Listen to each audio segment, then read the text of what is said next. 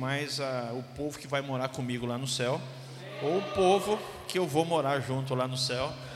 Esse som está me dando um retorno aqui que está, se tiver como deixar, sabe aquele, aquele sem acústica, sem nada, bem terrão mesmo assim, oi, oi, oi, tá dando, tá, o som está reverberando. Obrigado, irmão.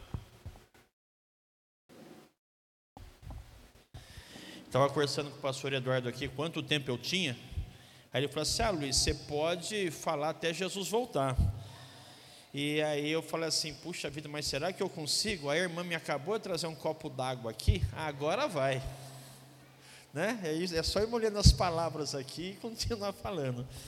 É, obrigado, pastor Zandu, por abrir essa oportunidade de, de nós estarmos aqui, para poder compartilhar com você, irmãos e irmãs é, aqui da igreja, para te compartilhar com você a realidade do que tem acontecido com os nossos irmãos da fé ao redor do mundo, para te fazer ciente disso.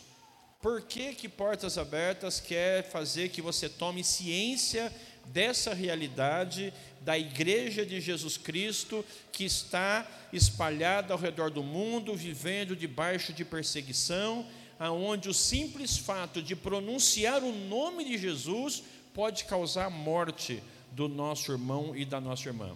Porque a Igreja de Jesus... E porque nós fazemos parte dessa igreja, a eclésia, né?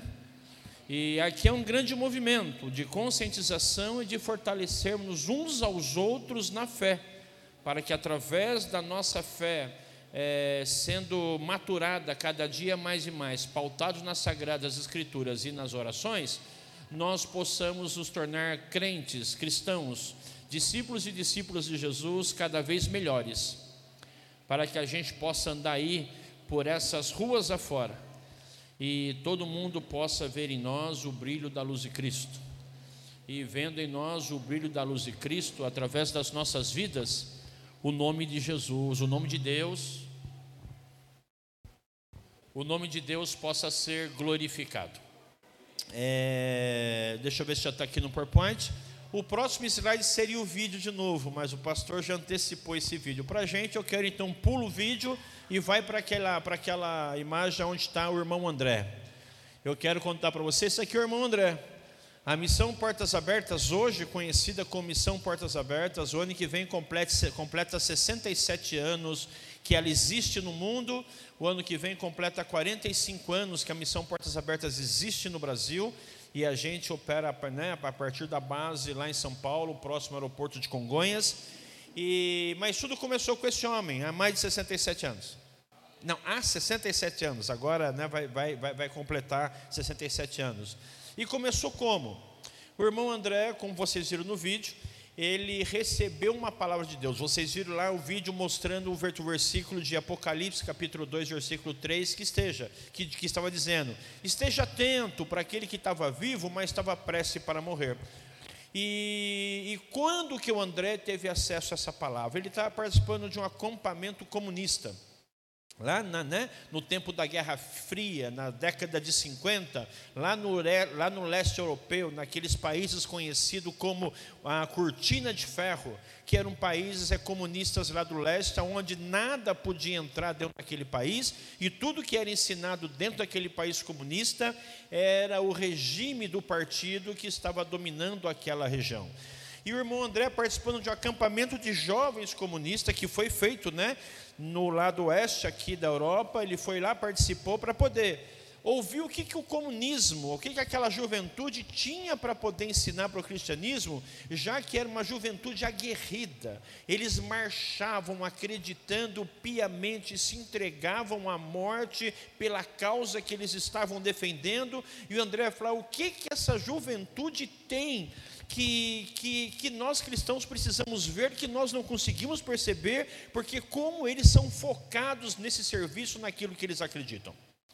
E eu vou lá, vou saber o que, esse, o que essa juventude tem, mas vou levar também uma porção da palavra de Deus para poder mostrar para, para esses nossos irmãos, porque eu quero que eles saibam o que, que, né, o, que, que o Ocidente aqui e o que, que o, o, a, a liberdade, né, pode proporcionar para a vida de cada um deles, se a gente sabe que o comunismo não nos dá liberdade de fazermos tudo aquilo que a gente pode, tem direito a fazer.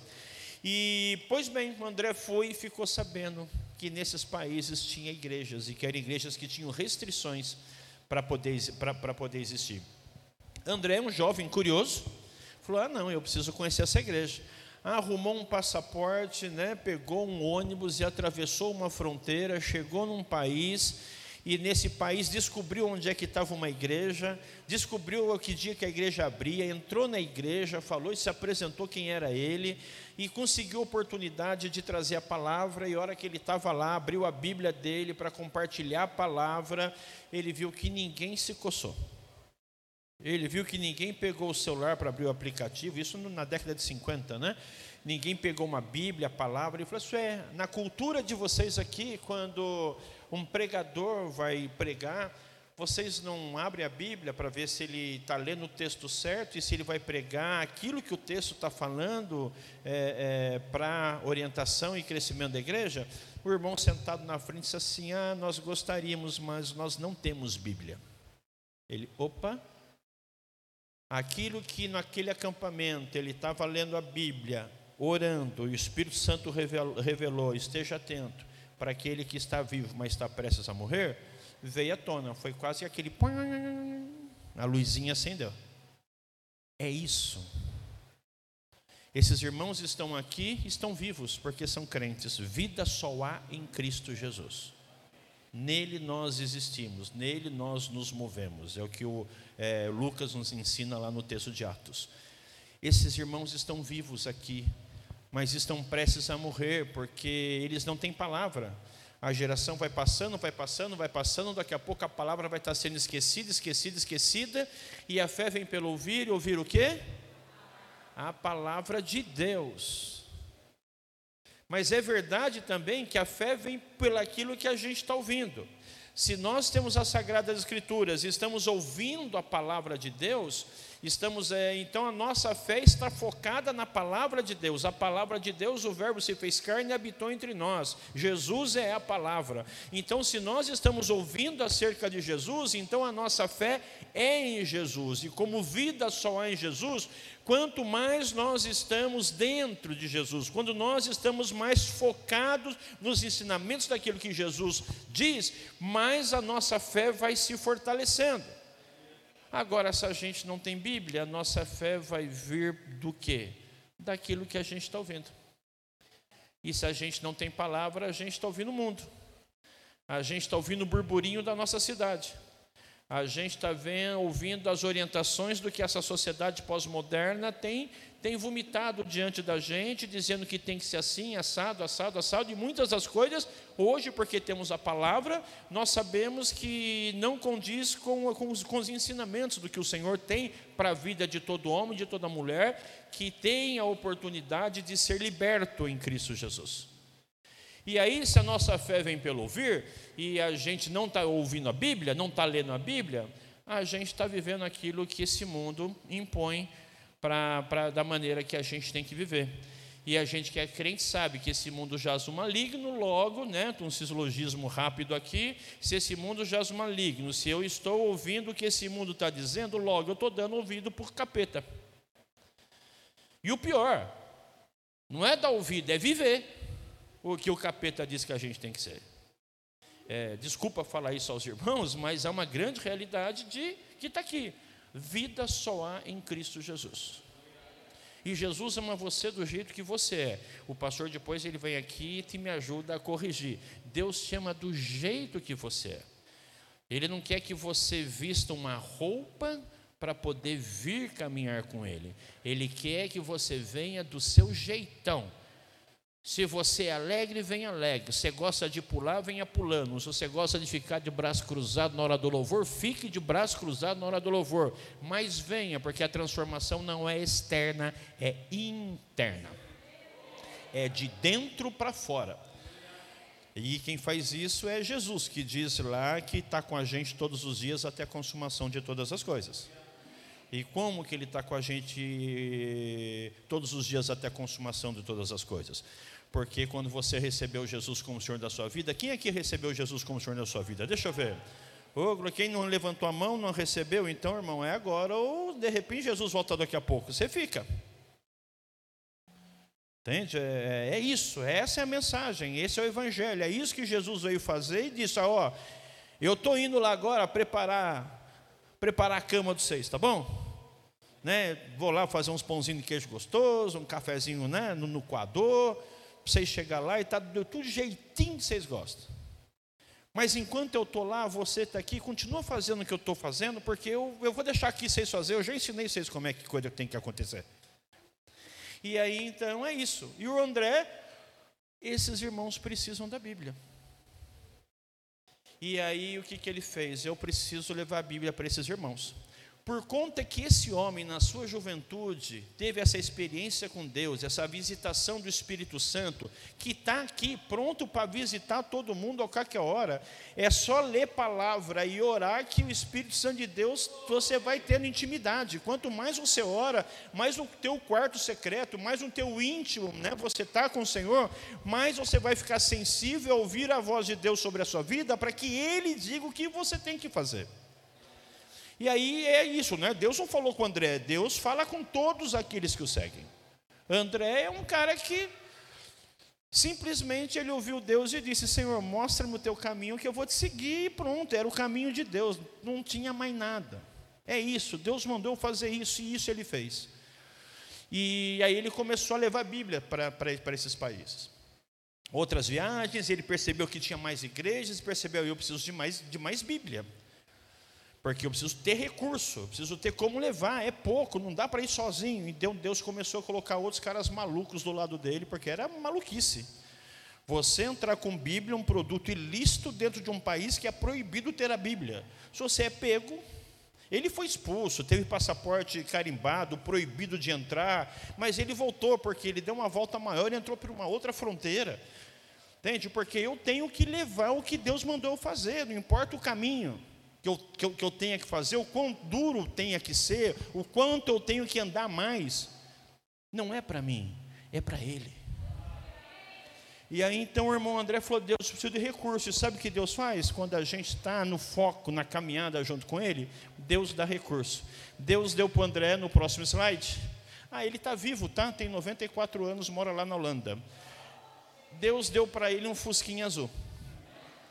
E aí como a gente é crente, e crente tem fé, creia, esse fusquinha é azul. Aqui é a imagem que está P B, tá bom? E o que, que ele fazia? Escondia as Bíblias nesse fusquinha. E aí ele partia, né? Pegava lá o celular dele, né? Postava hashtag partiu, é, partiu cortina de ferro e marcava lá arroba é, Eclesia Movement, né? Para vocês seguirem o que ele estava fazendo assim, no, na década de cinquenta, sessenta e sete anos atrás. E aí o que, que ele fazia? Ele ia com o carro cheio, ouvindo louvorzão, né, lá no toca-fita dele, aquela coisa toda. E ele, a hora que ele estava chegando na fronteira, ele, eu acho que o frio na barriga dava como dá na nossa barriga quando a gente vai contrabandear a Bíblia por aí. Se me pegarem, eu estou frito. Deus, o senhor lembra que o senhor pediu para eu fazer? Eu só estou obedecendo, então me livra, livra a minha cara, vai. Assim como Jesus Cristo deu vista aos cegos, por favor, cega vistas desses guardas.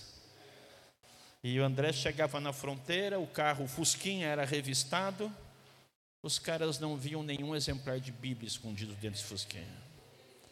O André entrava, o André saía, o André entrava, o André saía, outros malucões começaram a se achegar, vamos que vamos, meu, está dando certo, é isso que tem que fazer, a gente está ajudando o nosso irmão que está lá, o nosso irmão é minha família da fé. O irmão André, ele diz... É, que Portas Abertas também tem uma ação muito humanitária nesse sentido. Ele diz que todos, todo, todo cidadão, toda cidadã tem o direito de ter acesso às Sagradas Escrituras. Assim como tem direito de ter acesso a qualquer outro livro, ao Alcorão, ao, ao, ao, ao livro do Espiritismo, eles têm direito a ter, nós temos direito de ter acesso a tudo que nós queremos ter. Isso é um direito humano. Claro que a gente não vai dar esses outros livros para as pessoas, a gente vai dar a Bíblia. Né? Porque a gente entende que a Bíblia é a palavra de Deus e que o que esse povo precisa para que haja salvação, que haja justiça, que haja paz, enfim, tem que ter Deus na vida deles, porque em Deus nós vivemos.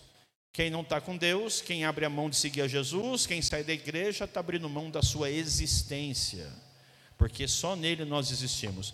E o André, então, continuou levando as, as Bíblias por aí, fazendo esse, né, fazendo esse trem acontecer. E o que acontece é que, por conta de um homem que disse, sim, Senhor, e mostra-me o teu caminho que eu te seguirei, Deus abriu o recurso para o André fazer o que tinha que ser feito. E Deus não mudou. Deus continua bancando os sonhos dele na vida daquele que ouve e diz, conta comigo, Pai. Porque tudo que você vai fazer, você vai fazer em obediência ao que Deus te mandou. Quando nós obedecemos, nós ganhamos a mente de Cristo. E a mente de Cristo é aquela que veio para serviço. E quando nós obedecemos em serviço ao que Deus quer que eu e você façamos, o nome dele é glorificado.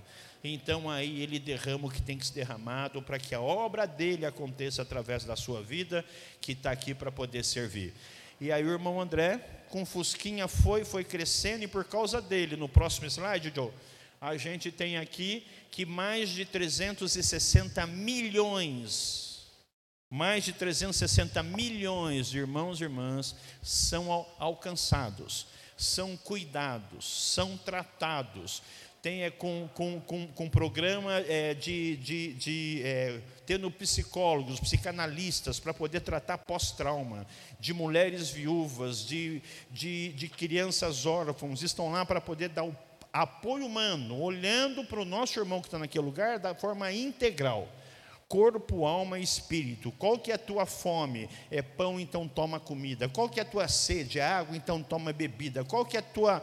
É, é, qual que é a tua é, o que está te tocando demais? Eu não tenho teto, então vem cá, vamos arrumar um teto. Eu estou com frio, toma aqui um cobertor ou uma blusa. Porque esse é o evangelho para a necessidade de cada um. E nós, enquanto igreja, Jesus veio para fazer isso e nos ensinou a fazer isso. Então, Portas Abertas está nesse, nesses países, fortalecendo, dando discipulado para, para, né, para igrejas, para, para pastores, para líderes, para juventudes, né? E esses irmãos estão espalhados no próximo slide, por favor. Nesses, né, como você já viu aqui a lista, nesses, em mais de setenta países. E esses irmãos que estão aí, eles recebem dessa lista que tem cinquenta, trinta e quatro países são países islâmicos, ou seja, o, é o islamismo, são, são, são muçulmanos que dominam esses países. Então, no mundo muçulmano, quando um muçulmano se converte a Cristo, ele é chamado de cristão ex-muçulmano, cristão ex-budista, cristão é, ex-hinduísta, cristão, né, eis a religião de qual ele vinha. Se eu tivesse num país aqui, se, eu, se o Brasil fosse um país que fosse perseguido, talvez eu fosse chamado de cristão ex-macumbeiro, porque é de lá que eu vim, e conheci a Cristo. E aí a vida muda, a gente toca, né? A, né? A vida segue. E aí nesses países que estão aqui, nesses cinquenta dessa lista, trinta e quatro são países islâmicos. O islamismo hoje é o maior, né? na, te- na época do irmão André, é, o, o comunismo era que dominava o mundo e que mais perseguia os cristãos. Inclusive, lá atrás na mesinha, a gente tem lá o livro Irmão André, o Contrabandista de Deus. Eu trouxe só o volume um aqui, porque fala da história dele, da conversão dele, dos milagres de Deus, né? Que eu, que eu compartilhei com você. Mas lá tem o volume dois, porque quando ele estava é, apoiando os nossos irmãos, né? Nesse leste europeu, nesse mundo comunista, ele percebeu que tinha outras faces da perseguição. E ele, ele, e ele disse, olha, vai ter um tempo em que o islamismo serão os maiores perseguidores da igreja de Jesus Cristo nesse mundo. E isso aconteceu. Então, lá tem o volume dois, que fala sobre as ações de trabalhar, com, né, é, levando, fortalecendo a vida dos nossos irmãos que são perseguidas. E tem o volume três, que fala de, da, da ação da Portas Abertas, de, de experiências, de testemunhos também, é, a partir da África, que aí é uma luta, não é uma luta, não só uma, uma luta de... de transpor barreiras, transpor fronteiras, levantar e arrumar metodologias, como é que a gente faz a Bíblia chegar, qual que é a logística, sem que ninguém perceba, mas também ele compartilha da realidade, da luta, briga espiritual que nós temos todos os dias. Porque a nossa luta não é contra a carne e o sangue, mas sim contra toda a potestade deste mundo tenebroso. e a luta da nossa contra a carne e o sangue, muitas vezes a gente pode falar, não, não é contra a carne e o sangue do outro, mas é, não é contra a minha carne e o meu próprio sangue. A gente tem que ter vitória, né, sobre esse mundo tenebroso a partir de nós, a começar em mim. Eu tenho que me libertar dos demônios que infernam a minha mente todos os dias, desde a hora que eu acordo até a hora que eu vou dormir. Mas aí Jesus está com você todos os dias, até com as coisas, para poder te dar essa força, porque sozinho ele sabe que a gente não ia conseguir. E aí então, esses países existem estas ações, e a gente tem outro livro lá fora, como por esse exemplo aqui, a oração, a verdadeira batalha. Isso aqui é escrito pelo André. É, é um dos melhores livros que eu já li sobre oração. É fininho, é, né, para quem tem, para quem tem preguiça de ler, né? É fininho. É, então você lê o livro aqui, e o André está falando aqui a, da oração, a verdadeira batalha. Não da verdadeira batalha, da batalha espiritual lá do texto de Efésios que eu acabei de citar aqui, né? é, é, do versículo um, do capítulo seis. É, é, da batalha, é da batalha da igreja da modernidade que não está mais orando. Acorda de manhã, agradece pelo emprego, agradece pela faculdade, agradece pelo aniversário, agradece pela esposa, pelo esposo, pelos filhos, agradece pelo carro, agradece pelo trabalho, agradece pelo cruz. Só vai agradecer, mas isso não é oração. Isso é obrigação. Porque se Deus está nos dando, a gente tem que ter o coração grato por tudo aquilo que Ele nos permite que a gente tenha. E tem que ter um coração grato mesmo. É, oração é a gente entrar no nosso quarto secreto e aí falar com o Senhor e gastar o tempo necessário que for para que a gente fique em oração com Ele até a gente conseguir ouvir a voz dEle. Porque enquanto Deus não falar comigo, eu só estou colocando palavra para fora. E Deus sabe todas as coisas. Ele não precisa que você diga para Ele o que você precisa. Ele quer que você escute o que Ele quer que você faça. Então, esta é a diferença. E essa geração dos dias de hoje está longe. De... Claro que eu não estou falando de vocês. Pastor, desculpa, eu sei que vocês oram quatro a cinco horas por dia. Estou falando da minha igreja lá em São Paulo. Lá, lá, os irmãos lá é difícil. Lá quando chega sábado à noite, por exemplo, hoje, o pastor já mandou mensagem aqui para mim. Amanhã é dia do pastor metodista. Eu sou pastor metodista, não botando na minha igreja. E o pessoal, pô, pastor, não vai estar aqui, irmão. Ora por mim, eu vou receber oração aqui em B H, onde é que eu estou. E, e aí, mas estava aqui... O que, que eu estava falando mesmo, meu Deus do céu? Eu lembrei da, do cara me chamou aqui, mas é, mas é isso, eu estava falando aqui já, já com o meu pastor. Chega sábado à noite, a gente começa a orar. Senhor, não deixa chover não. Que amanhã acorde um tempo gostoso, bonito. Porque na Coreia do Norte, eu vou falar da Coreia do Norte daqui a pouco, na Coreia, mas já quero antecipar, na Coreia do Norte, uma, uma cristã norte-coreana, Ryu, esteve aqui no Brasil, e ela contando para a gente um dos testemunhos dela, presa num campo de trabalho forçado. Ficou mais de, cinco, mais de dez anos, né, nas vezes que ela entrava e conseguia fugir e tal, dentro desse campo. E aí ela contava que lá você não pode, na Coreia do Norte você não pode dizer que... Ela está presa por quê? Porque foi descoberta que era crente. E esse campo de trabalho forçado, eles chamam de um, de um, de um, de um espaço de reeducação. Ou seja, você tem que negar Jesus e adorar Kim Jong-un, que é o ditador daquele país.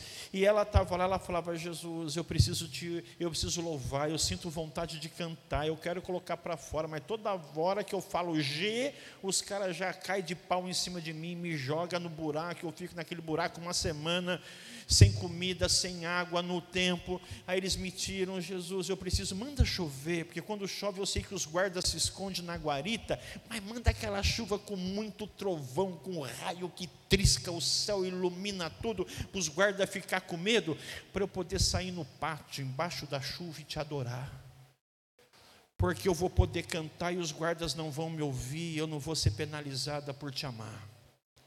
Aqui a gente não precisa pedir para chover e mandar cair raio para poder cantar e adorar, né? Aqui a gente tem liberdade, podia cantar isso lá no meio da rua. Tá certo que os vizinhos iam chiar. Se fosse um funk, um negócio do inferno aí, todo mundo ia sair na rua para dançar. Mas como é de Jesus, então o pessoal não quer saber, porque Jesus é luz, e luz incomoda quem está nas trevas, né? Vai na estrada, ofusca a vista. E é isso que é a gente no meio desse mundo que vive servindo a Satanás, sem saber, eles não têm culpa. Que, né, o texto da palavra de Deus nos ensina que o Satanás tem cegado o entendimento humano para que as pessoas não vejam a manifestação da glória de Deus. Mas por isso Jesus falou, ó, eu vou lá preparar, né, o cafofo e, e você continua aqui fazendo o que eu estava fazendo, tá bom? Para eu voltar e aí a gente poder celebrar na grande mesa de novo, todo mundo junto, bebendo vinho e tomando suco de uva, bebendo suco de uva e comendo pão, ou comendo a bolacha, comendo pãozinho de queijo, pode ter, pode ser pãozinho de queijo, pode não, pãozinho de queijo, cafezinho, é, eu gosto, eu acho que no céu vai ter Coca-Cola, por exemplo, mas é, eu só acho, se vai ter, se não vai ter, eu vou, eu vou gostar do que tiver lá, que isso é o que importa, entendeu? Mas, ou seja, os nossos irmãos estão aí. E eu falei, falando da minha igreja lá em São Paulo, a gente começa a orar hoje, de sabadão, para não chover amanhã, cedo. Porque se chover, os irmãos não vão para a igreja. E aí a gente vê uma irmã pedindo, Senhor, manda, manda chuva para eu poder te louvar na chuva, porque é a única maneira que eu posso. Porque o que importa na minha vida é glorificar o nome do meu Pai. E eu glorifico o nome do meu Pai com as minhas atitudes, com as minhas ações, no lugar aonde eu estou, como eu sou e com o que eu tenho. Não é necessário ser o bambambam para agradar a Deus. Para agradar a Deus é só ouvir a voz dele e obedecer. E por conta desse homem, tudo isso, tudo isso aconteceu. Eu queria te chamar, no próximo slide, para falar com você sobre o país número um nesta lista de perseguição, que é o Afeganistão. O Afeganistão, vocês acompanharam é, no ano passado, né, a, a, a, a retomada do poder do Talibã sobre, sobre esse país. Vocês viram cenas, apareceu, apareceu nos, nos telejornais, de, irmão, de pessoas, não, não necessariamente irmãos, mas de, de, de afegãos, correndo e se pendurando do lado de fora do avião para ver, para né, para decolar, para ver se conseguia é, pular a fronteira, passar a fronteira para viver livre desse regime. E você viu muitas pessoas caindo, despencando de mil, dois mil metros de altura, é, porque se eu não conseguir sair, eu prefiro morrer do que estar aqui. Por conta do regime, da violência, do terror que estes servos de Satanás impõem sobre a vida de todas aquelas pessoas que não querem fazer o que eles estão mandando fazer. Então, por isso, o Afeganistão ele se tornou, esse ano, o país número um na lista de perseguição. O país mais difícil para um crente se viver. Vamos ver o próximo vídeo? Dá um clique aí, por favor. Do Afeganistão estabelece a nação como um Estado Islâmico. Por isso, todas as demais religiões não são bem-vindas no país. O governo trata os cristãos com severa hostilidade. Os cristãos também enfrentam violência nas comunidades. Deixar o Islã é trair as raízes culturais do país. Assim, quando alguém aceita Jesus como Salvador, isso se torna motivo de vergonha para a família e amigos. Todos os cristãos no Afeganistão são convertidos do islamismo. Eles não podem viver a fé abertamente. O futuro dos cristãos expostos no país é somente um: morte. Apoie os cristãos perseguidos. w w w ponto portas abertas ponto org ponto b r. No próximo slide, isso é o que acontece para quando um cristão, um crente é encontrado no Afeganistão. O que, que acontece com ele? Morte. A gente está levantando um grupo de missionários para ir para o Afeganistão, para evangelizar lá. Quem está a fim de ir? Você só não pode ser descoberto. Se você, for, se você não for, você vai poder falar de Jesus para todo mundo lá, mas para quem você vai falar de Jesus lá? Entende? Essa é a realidade da tua família da fé que vive num país como esse, número um, aonde quando o governo Talibã assumiu, eles tiveram acesso aos documentos de toda a população. Antes tinham liberdade. Então, os cristãos... É, é, Os cristãos que vieram do islamismo, os cristãos ex-muçulmanos, Eles se converteram, eu tenho uma, uma certa liberdade aqui. Ah, eu vou lá no cartório, eu quero mudar meu, meu documento. Meu nome é João e aqui está no documento, está dizendo que eu sou muçulmano. Eu não sou muçulmano não, agora eu sirvo a Jesus, aleluia, glória seja dada ao nosso Pai. Eu quero mudar. Aí eles mudaram o documento, vários, um montão aí mudou o documento. E está sendo gravado ou não, né? Tá, tá bom, então obrigado. Então um montão aí mudaram o documento. E aí o que, que aconteceu? Aconteceu que com a tomada do Talibã tiveram acesso a esses documentos e começaram, opa, Eduardo agora é cristão, é? Olha a carinha dele, que bonitinho, abriu mão de Alá, né? É um, inf, né? É um infeliz, é alguém que é um, é, é alguém que é um infiel, ah, ele mora aqui, entendi, ah, ele é casado, ah, entendi, está aqui, ó. Pode sair atrás. Tem vários assim lá, sendo procurados desde setembro do ano passado. Muitos estão escondidos, através, né, de parceiros internos que vivem lá, que trabalham por lá. E alguns, depois de tanto tempo, muitos têm passado fome, inclusive, porque não dá para ficar levando comida. Imagina, essa mesa farta que está do lado de fora, todo, né, toda, cada dois dias sai... As irmãs e os irmãos lá carregando essa, essa fartura de comida para poder entregar. O que, que aqueles caras, o que aquele povo está levando comida para aquele lugar? O que, que tem lá? Vamos lá ver. Entende? Os irmãos que têm sido encontrados têm sido mortos. É... Eu ia falar que eu não posso falar. É... Mas, então, esses irmãos estão, eles fugiram.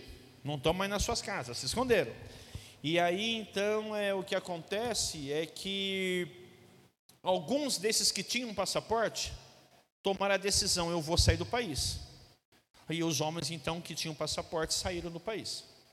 Mas a esposa, as crianças não tinham passaporte, então elas não puderam ficar. Então, elas estão, continuam escondidas, sendo apoiadas, é, enfim, e os, e os maridos saíram. Mas por que, que o marido largou a mulher numa situação como essa? Ah, não amava, não. Casou por interesse. Não.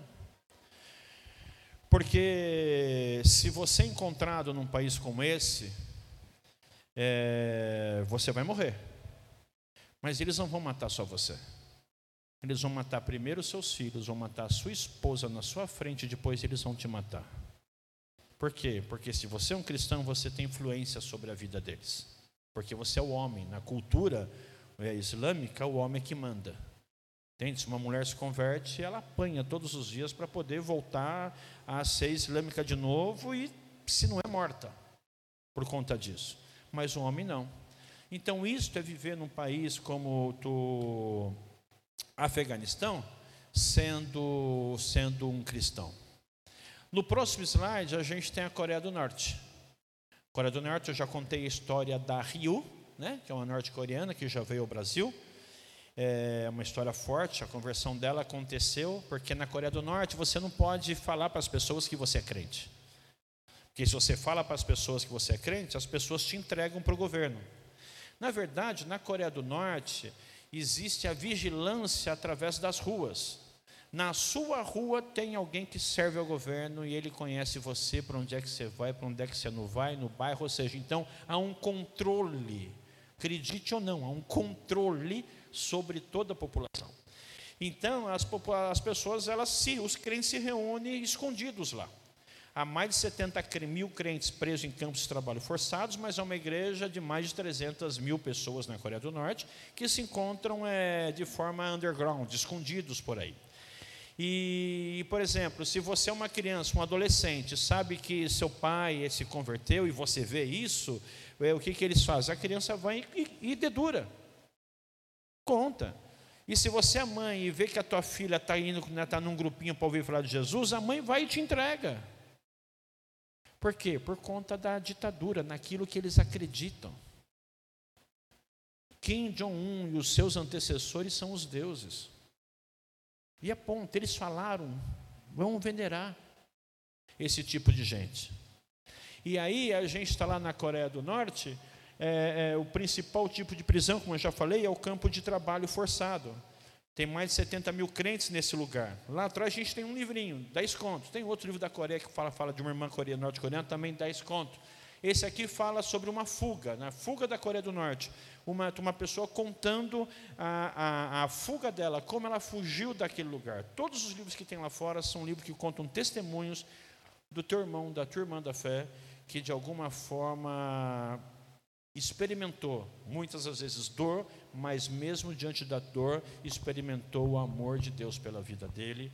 E tendo a consciência de que é, Deus é suficiente para a minha vida. Eu não preciso de mais nada a não ser dele, do amor dele que foi expresso em Cristo Jesus. No próximo slide, você vai ver, eu não tenho aqui agora, deixei, eu dei uma para o pastor Marcelo Galberto, estava com ele hoje de manhã, tirei minha pulseirinha aqui, que é uma de um arame farpado, pretinha, que está lá na mesa. Está aqui, a irmã está, levanta a irmã, assim, está lá no pulso dela aí. É, porque ele é para arame farpado. Esse livro, né, de, dessa, da, da Minhê, está lá fora também. É um livro que ela compara a vida dela, na prisão, a dor dela, a luta dela com a fé de Jó. Quem gostaria aqui de ter a fé de Jó? É, quem conhece o que Jó, né, passou, tal. Agora, você quer passar o que Jó passou para ter a fé dele? Né? Eu não, de jeito nenhum. Mas a irmã passou e ela relata a vida dela, está lá fora também. E essa pulseirinha que você está usando aí, irmã, ela tem um significado. Muitos cristãos na Coreia do Norte são presos em caixotes, revestidos com arame farpado. São, são desnudos e colocados, socados lá dentro, e ficam lá dentro até negar Cristo Jesus. Quer sair daí de dentro? Nega Jesus que você sai daí de dentro, porque tá? Se saiu, se negou Jesus, vai para um outro lugar para poder passar mais um tempo sem esse trabalho forçado, sem essa escravidão, sem essa, essa, essa pressão toda. E muitos cristãos morrem dentro desse caixote, são tirados e jogados empilhados num canto. Infelizmente, muitos cristãos negam a fé, porque não suportam a dor, não suportam a humilhação. Mas não é cristão que está negando a fé por conta de mimimi, né? Não estou falando de mimimi, não. Mimimi é para crente fraco. Falando de irmão que está sofrendo. Me lembro da Ryu aqui no Brasil. A gente estava no Rio de Janeiro numa visita e o cara da van, a gente estava parado no farol. O cara da van, ele saiu e freou. Ele não andou um, não andou dez centímetros, eu acho. Ele saiu e freou.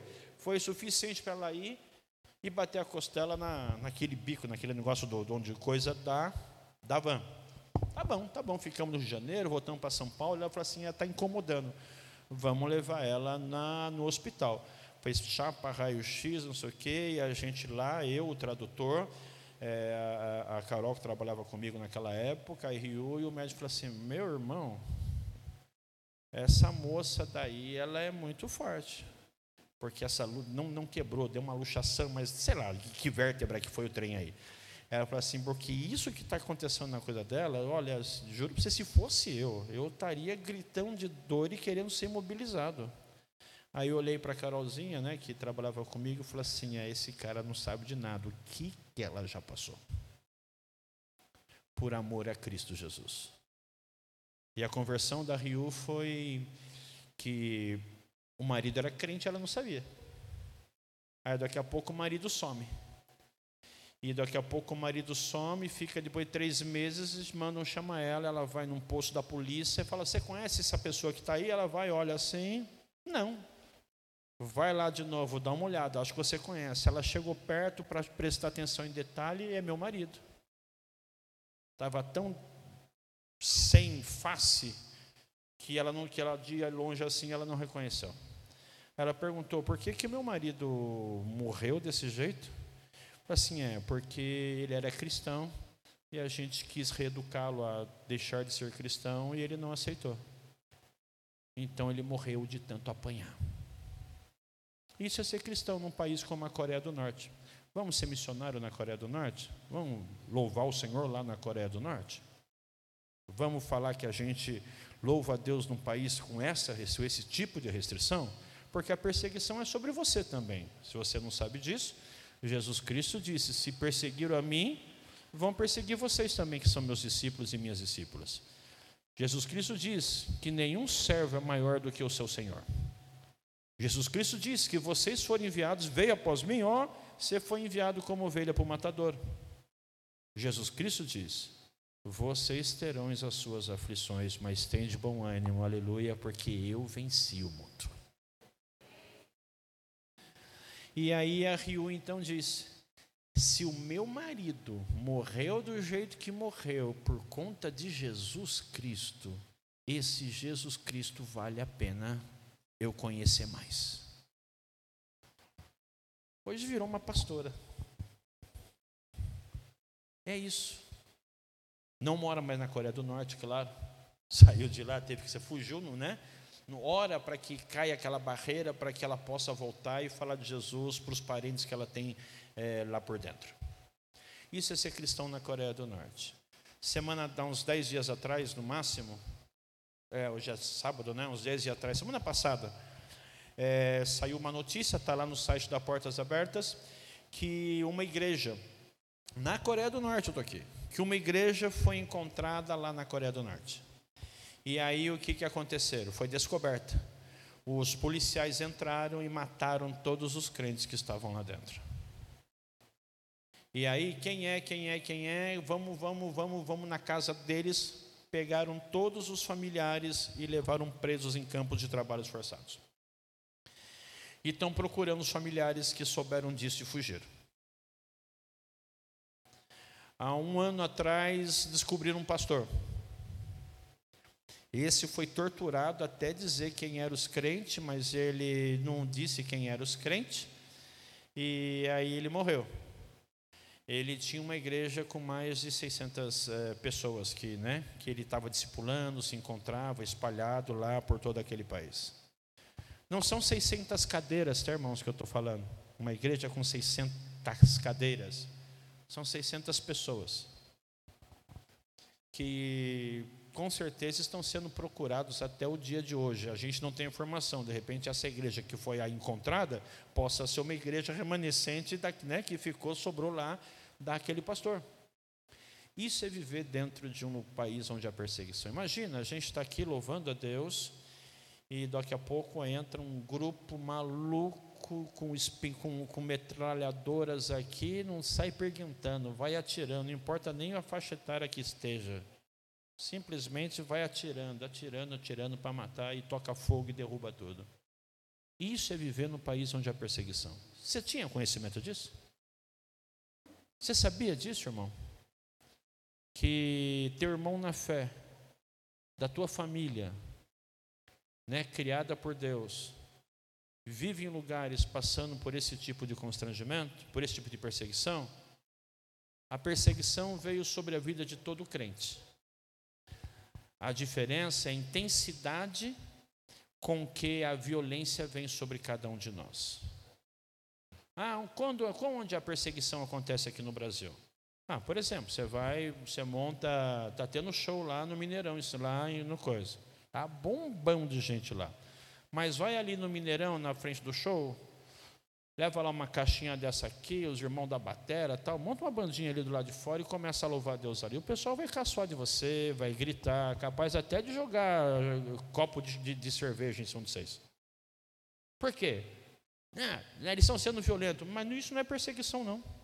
Tipo assim, do jeito que é aí fora. A intensidade é muito pequena. Você vai continuar cantando, louvando a Deus, e a polícia vai até falar, opa, opa, opa, deixa, o cara, deixa os caras quietos. É primeiro, a polícia não vai deixar você tocar. Começa a pujar por aí, né? É, enfim, esse é um tipo de perseguição. Você está lá na faculdade, ou lá na, ou, ou lá na escola, e de repente você quer se reunir na hora do intervalo, uns três, quatro, cinco pessoas, se reunir ali e orar. E, né, levantar a mão e orar por, por todo mundo. O pessoal vai começar a tirar sarro de você, lá os crentão lá, lá os crentão lá, lá os crentão lá. Você vai se sentir constrangido. Não, eu não vou fazer porque eu estou me sentindo, né, eu estou passando vergonha. Eles estão me fazendo eu sentir vergonha. Todo mundo fica falando de mim. Ninguém quer mais saber de mim. E muitas vezes muitas pessoas deixam de fazer isso mesmo porque preferem estar amizade, estar com as pessoas do que continuar fiel naquilo que Jesus pediu para ele fazer. Não que Jesus está pedindo para que você faça isso todos os dias onde você está. Eu estou dando exemplo para que a gente sinta o que, que é que a perseguição já está aqui no nosso meio. Você que trabalha, está lá no teu serviço e, de repente, você sabe que o povo lá é desonesto. Está metendo a mão na grana da empresa, escondido, e sempre foi assim, e você chegou e falou o seguinte, o esquema aqui é esse. Está difícil arrumar emprego, né? Pandemia, mas você conseguiu. Ah, meu irmão, aqui o esquema é esse: a gente vai, você vai trampar, a gente vai meter a mão na grana aqui, vamos esconder, vamos passar só isso, para a gente estar tá ganhando, né? Talvez uma bola, uma coisa assim, no seu nome é, exato disso. Eu sei que você vai falar assim, é assim mesmo, é, não, mas eu não vou ser, se você não for assim aqui, você não vai poder ficar. Tá bom, então, por favor, me manda embora. Porque eu prefiro ficar desempregado do que fazer o que Deus não quer que eu faça, do, do que Deus não quer que eu não faça. Deus não quer que eu faça. Porque isso é servir a Deus. É ser gente como gente tem que ser gente. Tem que ser gente que nem Jesus Cristo foi gente. Próximo slide. Aqui que eu ia começar a pregar. Mas eu só quero falar para vocês que no norte da Nigéria, a Nigéria é o sétimo país naquela lista de perseguição. No norte da Nigéria tem um grupo extremista Boko Haram.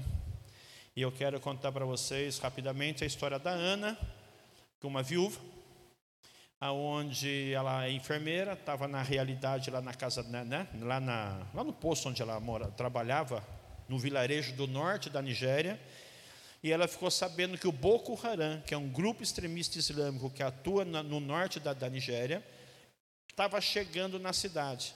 E quando eles entram na, nos vilarejos, o que, que é? Para sequestrar as crianças. Porque os meninos vão ser, desde pequenos, seis, sete anos de idade, vão ser ensinados a manusear armas para se tornarem é, homens do exército.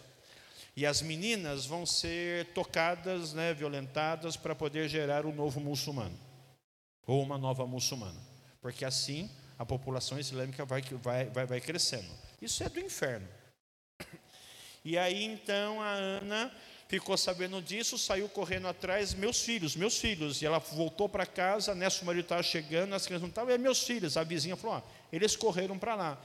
Elas entraram no carro e foram embora. A hora que estavam chegando na, na estrada, perto do rio, eles viram do, do exército, né, da, do, do exército da Nigéria, mandando parar. Ela, ah, graças a Deus, o exército está aqui. A hora que desceram do carro, mandaram desce, desce. A hora que desceram do carro, não era do exército, não. O Boko Haram tinha matado uma turma de uma patrulha e estava fardado como se fosse do exército para todo mundo parar. Porque eles queriam saber quem é que estava saindo. Eles queriam, né? Ou seja, enfim. E aí desceram do carro e ele perguntou, um guarda perguntou para o marido dela, você é fiel ou você é infiel? O que, que é isso? Você é fiel a Alá ou você é infiel a Alá? O marido da Ana respondeu, eu, sou, eu não sou fiel, eu não sou infiel, eu sou um pastor evangélico. Pá! Na hora, levou um tiro e morreu. Olharam para a Ana e falaram, e você é fiel ou você é infiel? O que você responderia?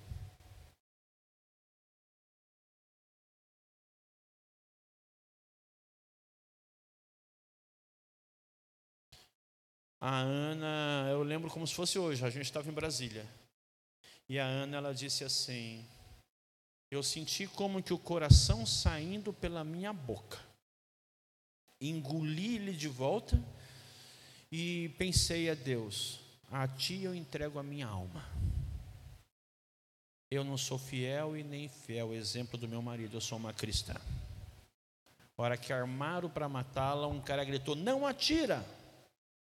Vamos usá-la para dirigir esse carrinho, para levar essas crianças que a gente pegou aqui até o posto lá na frente. Ela foi poupada naquele momento. Mas ela preferiu morrer servindo a Jesus Cristo do que viver sem Jesus Cristo. Porque morrer com Jesus Cristo nos garante a vida eterna. Viver sem Jesus Cristo, abrimos mão da nossa existência.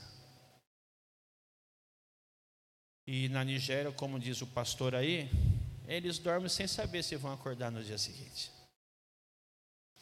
Estão montando outra equipe de missionário aí de curto prazo para passar uns quinze dias lá no norte da Nigéria.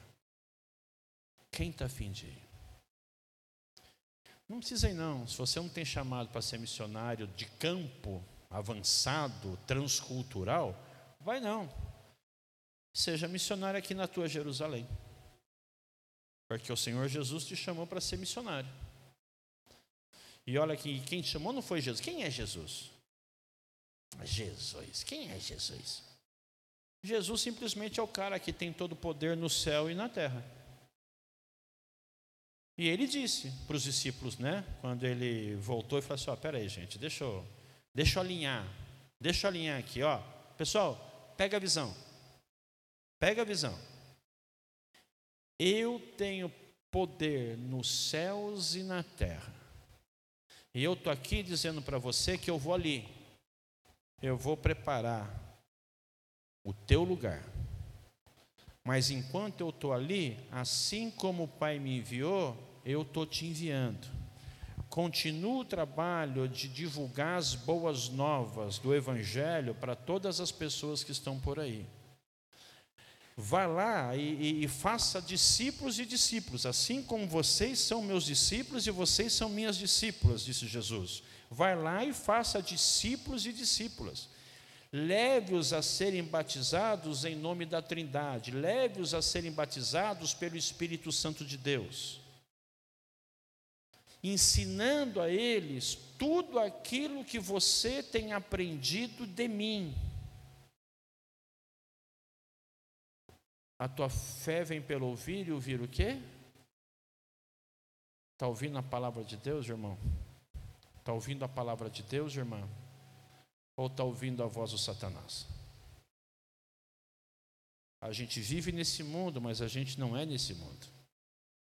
Nesse mundo a gente veio para ser luz. Porque a luz dissipa as trevas. Lâmpada para os meus pés é a tua palavra. Luz para os meus caminhos. E quando a gente está andando no meio da estrada com o farolete na mão, as pessoas que estão sem farolete vai querer correr atrás de você para poder não tropeçar e não cair por aí, não é verdade? E aí isso é gente. Isso são o que os nossos irmãos entendem ser. Deixa eu ver qual que é o próximo slide, para eu não perder. Então, é, é isso aí. Isto é... Eu poderia contar um monte de testemunhos para vocês. Não sei quanto tempo eu mais tenho, eu tenho seis, sim. Eu começo sete e meia... Eu já passei dez minutos do que eu tinha combinado, né, pastor? Mas o senhor falou que eu podia falar até Jesus voltar mesmo, né? Mas eu fiquei com medo, que o pastor falou, eu posso falar até Jesus voltar. Uma hora que der nove horas, os irmãos vão tudo embora. Você pode ficar pregando aí até Jesus voltar sozinho. Eu deixo a chave da igreja para você fechar depois. Eu disse, não, pastor, eu vou terminar. Mas posso contar só mais um testemunho? Um testemunho que, eu, que impactou, impactou todos. Viver com esses crentes aí é, impacta muito as nossas vidas. Porque nós não só trazemos esses irmãos para o Brasil para dar testemunho, mas a gente faz viagens para o campo também, e você é convidado. As viagens estão bloqueadas, estão canceladas, mas a partir do ano que vem vai voltar as viagens de novo, e você é cancelado em, em, em viajar com a gente. Viagem de curto prazo, com segurança. A gente vai para esses lugares que eu falei, que os crentes estão morrendo, tudo lá, mas Portas Abertas está lá na frente, Internacional está lá na frente, está preparando. A gente vai com segurança de entrada e de, né, e de saída, e, mas mesmo assim dá muito medo. Se você quiser se tornar um contrabandista de Deus... Aí você pode falar com o pastor do aí, se ele deixar, se ele te autorizar, porque sem autorização dele você não vai. Aí você pode procurar Portas Abertas e viajar o ano que vem para contrabandear a Bíblia com a gente. Aí você vai sentir o frio na barriga de chegar, né, próximo de, né, de chegar lá no aeroporto daquele e estar tá com uma bagagem, né, clandestina e passar por aqueles raios-x e você falar, ô Jesus, o senhor ouviu a oração do André, eu nem lembro qual é que é, mas por favor, faz a mesma coisa. Não deixa que as máquinas vejam que eu estou levando as Bíblias aqui dentro. E a gente sempre está precisando, né, como disse, contra, contrabando continua sendo o Ministério de Portas Abertas. Hoje, contrabando com, com, com chip, é, com telefones, né, pela internet. No Afeganistão, por, por exemplo, estão caçando, né, parando gente na rua, dá o celular aqui, e procurando, os cristãos estão apagando todos os aplicativos de Bíblia que tem. Porque se forem identificados, vão morrer. E a gente continua contrabandeando Bíblia, e sempre a gente precisa de novas, mulas pra, novas malas para poder encher de Bíblias, para poder transpor essas, essas fronteiras e entregar a Bíblia para os nossos irmãos. Então você fica aí, seja nosso convidado.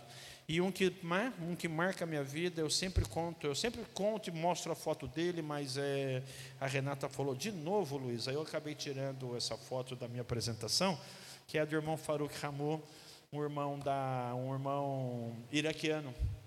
Eu vou ter mais um vídeo aí depois, se eu não me engano, né, o vídeo quatro, Não sei se o vídeo é depois desse daí. É depois desse daí? É? O vídeo é depois desse?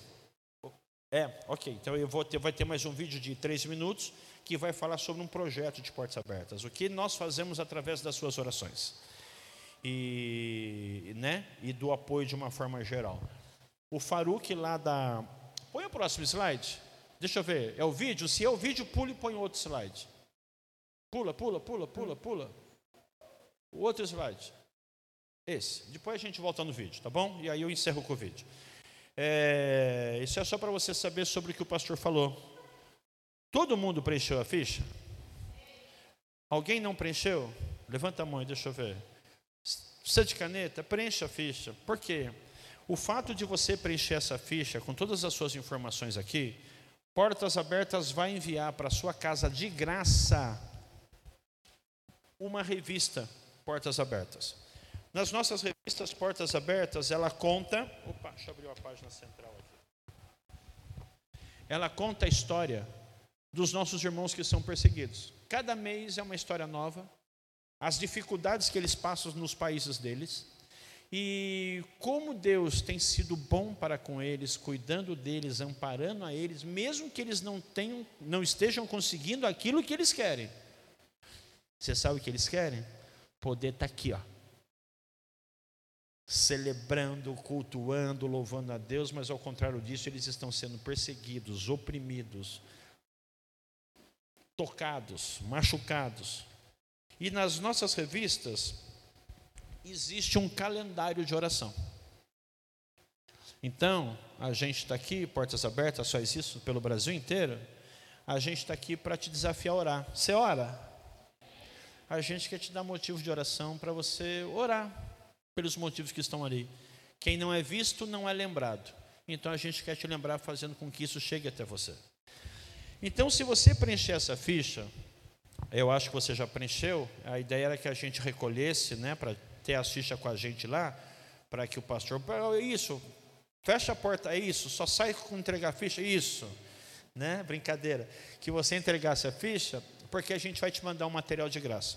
Mas se você passar lá e adquirir qualquer produto, esses livros de dez reais, a pulseira de dez reais, o que você adquirir lá, a gente vai marcar aqui na sua ficha. Ah, comprou dez reais, comprou um milhão de reais. A gente não, nem tem isso de produto aí. Mas eu só dizendo, você comprou um produto lá, a gente vai marcar aqui os dez reais que você comprou. E, e se você não tem dinheiro, mas gostaria muito de ter algum produto lá, fala comigo, eu vou fazer você ter acesso a esse produto. O importante é se você quer que você se lembre. Se você tanto quer porque você quer participar, fala comigo. Tem maquininha, tem Pix, é, enfim, pode conversar comigo que eu te libero o produto para você ter. O importante é que você tenha e que você ore. Portas Abertas é uma missão de oração. Nós acreditamos que quando o crente ora, Deus ouve. E o mais legal é que a gente sabe que Deus responde todas as orações. É, e aí basta a gente ter comunhão com Ele que a gente vai ter nessa convicção. Quando a gente não tem muito, a gente fala que Deus está demorando. Porque deu a dor de barriga hoje, por que que eu não orei ontem para não comer o que ia me dar dor de barriga? É assim, é isso que Deus quer fazer. Deus não quer te dar remédio para curar a tua dor de barriga. Deus não quer que você coma o que você não pode comer. Não quer que você coma o que está estragado. E como é que você não vai comer que está estragado? Eu não sei, claro que você não sabe, mas Ele sabe. Ele é o Deus que sabe o futuro. Né? Então, se você preencher, adquirir, você ganha a assinatura da revista. Todos os meses, uma revista nova na sua casa. Cara, mas dez reais não paga nem a primeira postagem de São Paulo para cá, a revista. Tudo bem, a gente não está preocupado com isso. A gente quer que você ore. E, mas não precisa de dinheiro para fazer missão? Pô, para manter esse espaço aqui precisa de dinheiro. Imagina para fazer missão, né, em mais de setenta países ao redor do mundo, com projetos que você vai ver que, né, que a gente vai te mostrar aí. Claro, precisa. Mas eu vim pedir tua oração. Porque se você orar, o Deus que é dono de todo ouro e toda prata vai mover os céus para que os projetos dele se cumpram na vida da igreja dele. Ah, entendi, você só quer oração? Quero, só sua oração. Agora, se você estiver orando e Deus falar para você doar, doe, né? Não vai dizer não para Deus, não seja besta, né? Mas se Deus não falar para você não doar, não doe. Toda revista que você vai receber vai ter um projeto. Começa aqui, ó. Socorro para cristãos secretos. Esse é um projeto. Toda revista vem um projeto. E dentro do projeto, vem lá, tem uma possibilidade, se você quiser contribuir para bancar esse projeto, você pode contribuir. Se você não quiser, você esquece isso, mas vai orar. Porque Deus vai bancar esse projeto. Porque são projetos da Portas Abertas, você vai ver daqui a pouquinho no vídeo aqui, depois que eu te contar a história do, do Farouk Ramour, é, que a gente, não de, a gente não detecta um problema e diz o que a gente tem que fazer. Os nossos irmãos que vivem nesses mais de setenta países onde há perseguição, são assistidos pela Portas Abertas Internacional, que somos nós. Você, se é um parceiro, você faz parte da, da, da Portas Abertas, apoiando a vida dos nossos irmãos que não tem para onde correr. E a gente detecta, então, o problema, e nós temos cristãos é, locais, os nossos parceiros em cada país. No Afeganistão tem, na... na Na Coreia do Norte tem, todo o país, na Nigéria tem, cristãos lá no meio, infiltrados no meio, que ninguém sabe que ele é cristão. Não aqui no Brasil, né, que está cheio de cristão secreto, é crente só dentro da igreja. Saiu da igreja, tem vergonha até de, até de, de andar com a Bíblia na mão, ou, né? Esse é cristão secreto aqui no Brasil, mas esse Deus não aprova. Mas os nossos irmãos que estão lá, que são cristãos secretos, Deus aprova, porque Deus não quer que nenhum morra. Deus quer que cada um de nós façamos aquilo pelo qual nós somos chamados a fazer. E cada um tem seu tempo. E aí o Farouk, na sua juventude, eu quero ser pastor. Aí do Iraque, mudou para a Austrália. Estudou, fez teologia, é, fez mestrado, fez doutorado no Canadá. Voltou, diretor do seminário, né, lá na Austrália. E aí ele estava lá, um ministério maravilhoso, diretor de seminário, tocando a igreja, a família do lado, aquela coisa bacana que é viver. Porque a vontade de Deus para as nossas vidas é que eu e você possamos experimentar tudo que é bom, tudo que é perfeito e tudo que é agradável. E se Deus está dando essa possibilidade, a gente está aqui experimentando tudo isso. Mas os irmãos que estão lá vivendo sua perseguição, eles não estão experimentando tudo que é bom, tudo que é perfeito e tudo que é agradável? Claro que estão. Porque tudo que é bom, tudo que é perfeito, tudo que é agradável, não é aquilo que eu tenho, mas é aquilo que eu dou para Deus. O prazer está aí. A satisfação está aí. Jesus satisfatoriamente deixou de ser Deus, se tornou, né, se revestiu de carne humana, como eu, como você, e viveu aqui, foi tentado no deserto por Satanás. Olha que interessante, quando Jesus foi tentado por Satanás, antes disso, ele recebeu o Espírito Santo de Deus. E aí Deus falou, ó, tá aí, ó. Esse é meu filho. E nele eu me alegro. E aí então Jesus foi tentado. O verbo se fez carne, habitou entre nós, deixou de ser Deus. Foi tentado pelo próprio Cramunhão. Mas teve vitória na palavra. E Satanás ofereceu tudo para ele. E aí, você não é o cara? Transforma a pedra em pão. E aí, você não é o bonzão? Pula daqui, os anjos vão te segurar. E aí, vem cá, sobe aqui, olha aqui, ó.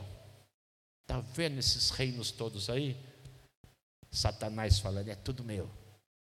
Controlo tudo isso aqui. Caminha comigo, me adora. Come na minha mão aqui, ó. E tudo que está aqui será seu. O que Jesus fez? Respondeu na palavra. Isso é didático, gente. Isso é didático. Jesus Cristo respondeu na palavra. Jesus Cristo podia falar assim, ei, capeta, é o seguinte, ô cão, vem cá. Tudo isso aqui, você, você, você acha que está falando com quem? Tudo isso aqui eu criei. Jesus é Deus. Tudo isso aqui eu criei. Tudo isso aqui já é meu. O que, que você está me oferecendo que não é seu? Você veio aqui para matar, para roubar e para destruir, você quer vir com essa lorota para cima de mim? Aí, sai daqui, Satanás, você sabe que você já está vencido. Mas Jesus falou assim, não. Respondeu na palavra. Mesmo que ele soubesse que tudo aquilo que era dele, mas tinha o tempo. E ele veio em obediência. Porque o tempo era para poder ensinar para mim e para você como é que gente tem que ser gente. Está aqui o Espírito Santo que desceu sobre Jesus... É o mesmo Espírito Santo que desceu sobre as nossas vidas como nós recebemos Jesus Cristo como Senhor. Fomos selados, diz o texto de Efésios, e recebemos poder como diz o texto de Atos. Para quê? Fomos selados para sermos repaginados, transformados internamente. Luta da carne contra o sangue. Antes escravos do, né, do capeta, do mundo e, de, né, e da nossa própria carne. E hoje libertos em Cristo Jesus, porque somos discípulos e discípulos de Jesus. Se forem meus discípulos, verdadeiramente serão livres. E conhecereis a verdade, e a verdade vos libertará. Se vocês forem meus discípulos, verdadeiramente vocês serão livres. Estou lendo o texto ao contrário, de, né, de, de, de, de baixo para cima. E aí então é isso, Jesus veio e nos ensinou lá no deserto como é que a gente vence as tentações. Na palavra. Ele foi para o deserto, estava em jejum. E a gente sabe que Jesus era um cara dado à oração. Se revestindo da arma que Deus deu para nós, da armadura de Deus todos os dias, para poder enfrentar esse mundo mau. E depois Jesus foi e declarou, é o seguinte: eu sou o cara que está prometido desde o Antigo Testamento. Ah, os caras começaram então a perseguição dele até que levaram ele para aquela cruz. Mas ele ensinou como é que a gente tinha que viver. Como? Ele fazia. Ele ensinava, ele fazia e dizia, agora vão vocês e façam igual. E aí depois que ele ensinou, ele falou, então tá jóia. Então para que se cumpra tudo que está escrito, semana que vem a gente celebra as Páscoas, né? né? Acabou. Acabou. Agora é com a gente. E aí a gente vê Farouk que está lá estudando, tendo uma vida boa, experimentando tudo que é bom, que é perfeito e agradável na liberdade dele na Austrália. E Jesus senta na cama dele. Você acredita nisso? Que Jesus aparece, Jesus senta na cama dos, das pessoas que estão aí por fora, que não têm acesso a ele.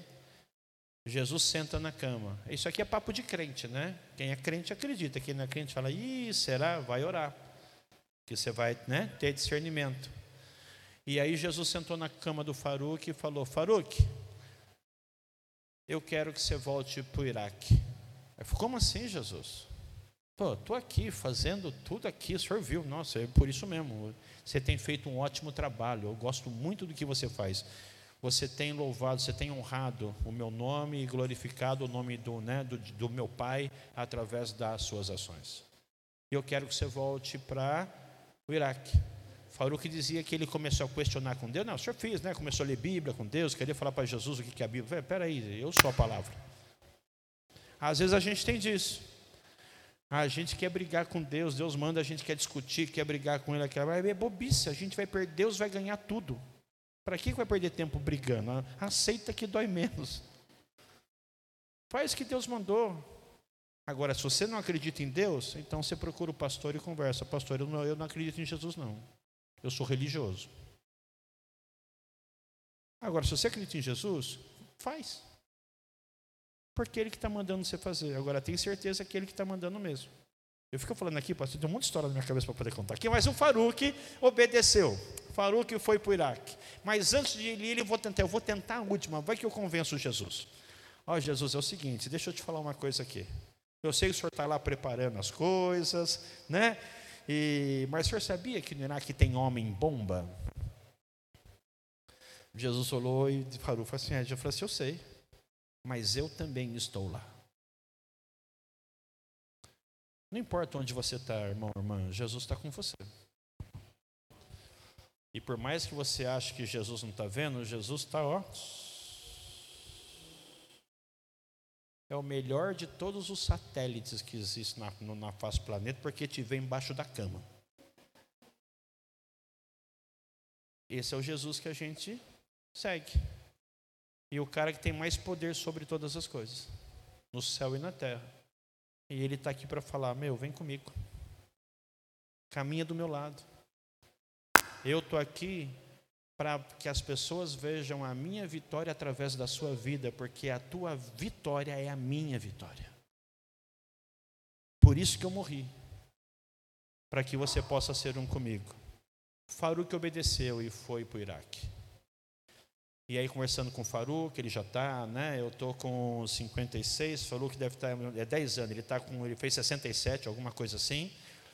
E aí conversando com ele a última vez, eu falando, meu, vai embora, sai do, do Iraque, vai embora para a Austrália de novo, vai lá ficar com a sua família, já está dez anos fora de casa. E por quê? Não quer levar a família para correr risco de ser morta. Fica aqui. Eu vou, eu vou obedecer a Deus. E ele falei, brincava, eu tenho duas famílias, uma é a minha igreja no Iraque, a outra é a minha família que está lá na Austrália, que eu não estou conseguindo ver. A gente, quando pode, a gente se comunica. E aí eu falei, Farouk, qualquer hora você vai sair da sua casa e vai para a igreja, vai encontrar um, um homem-bomba, vai encontrar do seu lado e vai dar um tiro na sua cara e você vai morrer. Pensando que ele ia, né?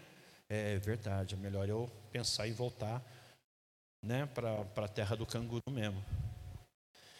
E aí ele olhou para mim e sorriu. E eu falei assim, é verdade, Luiz, você conhece a minha história, você conhece como é que está a perseguição lá no Iraque, você conhece todas essas coisas. É possível que eu morra mesmo com um tiro na cara. Mas se isso acontecer, verdadeiramente eu volto para casa. Porque meu mundo não é aqui. Aqui eu estou para servir Jesus Cristo. Você acredita em Jesus? Você acredita que você está aqui para servir Jesus Cristo? Que você não é daqui? Então deixa esse povo ver. Deixa essa cidade saber. Deixa essa cidade detestar você, porque o Jesus que está dentro de você vai incomodar eles. Porque numa hora, a luz de Cristo vai brilhar tanto, que a, a, a mão de Satanás vai cair e a pessoa vai ver Cristo Jesus que você representa. Porque você, se Jesus estivesse aqui e fosse falar para você, Jesus, imagina Jesus aqui, gente, eu tenho a palavra para vocês. Eu imagino você ficar, fala, fala Jesus, oh, aleluia, fala Jesus, o homem vai falar agora. Jesus ia falar, só quero mais é que vocês morram. Porque se vocês não morrerem, eu não vou nascer dentro de você. Você vai ser sempre você, você, você, você. E você tem que diminuir para que eu apareça. Porque senão, as pessoas não vão ver a mim como eu fiz, como eu fiz todo mundo ver o Pai. O Pai me enviou. E eu enviei você. Três minutos de um, um videozinho. Vamos lá, chefe.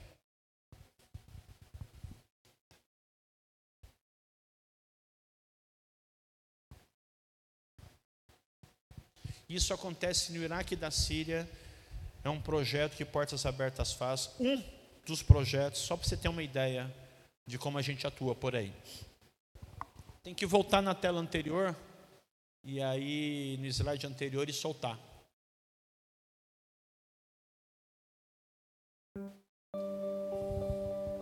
Este é o Iraque. Este é a Síria. Isto é destruição. Isto é o extremismo do Estado Islâmico. Eles estão alvejando as minorias e, como alvo principal, os cristãos. Casas e empresas têm sido marcadas. Esta é a irmã Mourina, uma mãe, uma trabalhadora, uma seguidora de Jesus. Ela perdeu tudo. Ela ouviu rumores de que o Estado Islâmico estava se aproximando da sua cidade, então ela fugiu. Dias depois, a cidade foi ocupada. Soldados do Estado Islâmico mataram um de seus vizinhos cristãos, que se recusou a se converter ao Islã. Mourina perdeu todas suas economias. Ela ouviu que todas as cruzes foram tiradas das igrejas. Eles não sabem o que vai acontecer daqui a um mês ou uma semana. Não possuem uma luz que mostre o que vai acontecer. Isto é medo, morte e destruição.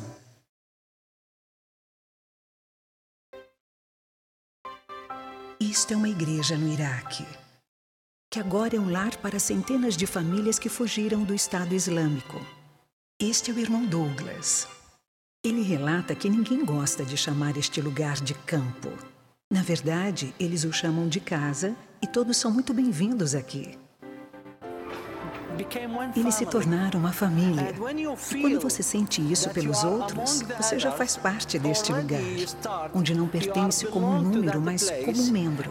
E quando você sente isso pelos outros, você já faz parte deste lugar.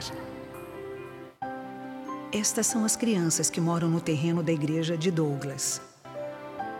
Esta é uma tenda que parceiros da Portas Abertas ajudaram a providenciar. Esta tenda é uma escola, um cinema. Esta tenda é uma igreja para as crianças. É onde elas podem ser crianças. É onde elas podem começar a esquecer o trauma, a guerra, a morte, a dor e os pesadelos. Estas são novas bíblias, estas são cestas básicas, estes são novos sapatos, novas roupas, artigos de higiene pessoal e alimentos. Como Douglas diz, quando você mostra ou dá para elas não apenas amor, mas dignidade, pode acreditar, o resultado é dez vezes maior do que você ofereceu a elas. Isto é esperança, isto é a igreja no Iraque e Síria. Isto é amor que não desiste. Isto é ser como Jesus. Douglas resume em três palavras. Ore por nós, nos ajude, nos salve. E ele complementa. Sem oração, não podemos fazer nada. Nos ajude porque amar significa agir. Sem ação, não existe amor. Nos salve, por favor. Este é o dia a dia dos nossos irmãos no Iraque e na Síria e para dezenas de milhares de cristãos perseguidos ao redor do mundo. Eles são a nossa família e esta é a hora de maior necessidade. Ore, ajude, compartilhe.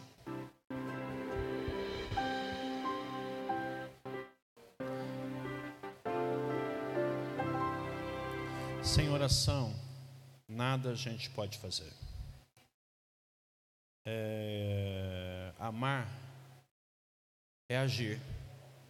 Se a gente não faz nada, isso não é amor. E o amor que nos leva a agir é o amor de Deus. E a Bíblia em Romanos cinco, cinco nos ensina que o amor de Deus o Pai é derramado sobre os nossos corações através do Espírito Santo de Deus. Por isso Jesus nos sempre veio e nos ensinou palavra, oração, para que possamos ser guiados pelo, pelo próprio Deus a fazer aquilo que agrade a cada um deles. Seja um com os nossos irmãos perseguidos ao redor do mundo. Nesse exato momento, tem mais de trezentos e sessenta milhões de irmãos e irmãs clamando ao Senhor: Senhor, me livra, Senhor, me dá um livramento. A tua oração pode ser a resposta do clamor dele. Se sensibilize. Venha com a gente ser um com eles. E minha última fala, ponha aquela data do acampamento e depois eu vou passar a informação para o pastor e ele divulga para a igreja se necessário for. Dia dezesseis a dezenove de junho vamos ter o acampamento underground aqui em Belo, lá em Belo Horizonte. Nem em Belo Horizonte, é perto de Nova Lima. Vai ser aqui. Na, vai ser aqui na, na região. E o acampamento underground é um acampamento de simulação. Precisa ter maior de dezoito anos para poder participar. Não pode ser grávida, não pode ter taquicardia, não pode ter, né? Ou seja, você tem um questionário para responder. E a gente faz simulações para que você sinta um pouquinho na pele o que é ser um cristão num desses países onde há perseguição ao redor do mundo. O valor é duzentos e quinze reais. Pagos em três vezes, se assim for. Gostaria de te desafiar, claro, se o pastor autorizar, que enquanto igreja você vá participar desse acampamento, que aqui do seu lado você nunca mais será o mesmo. Que Deus abençoe. Pastor.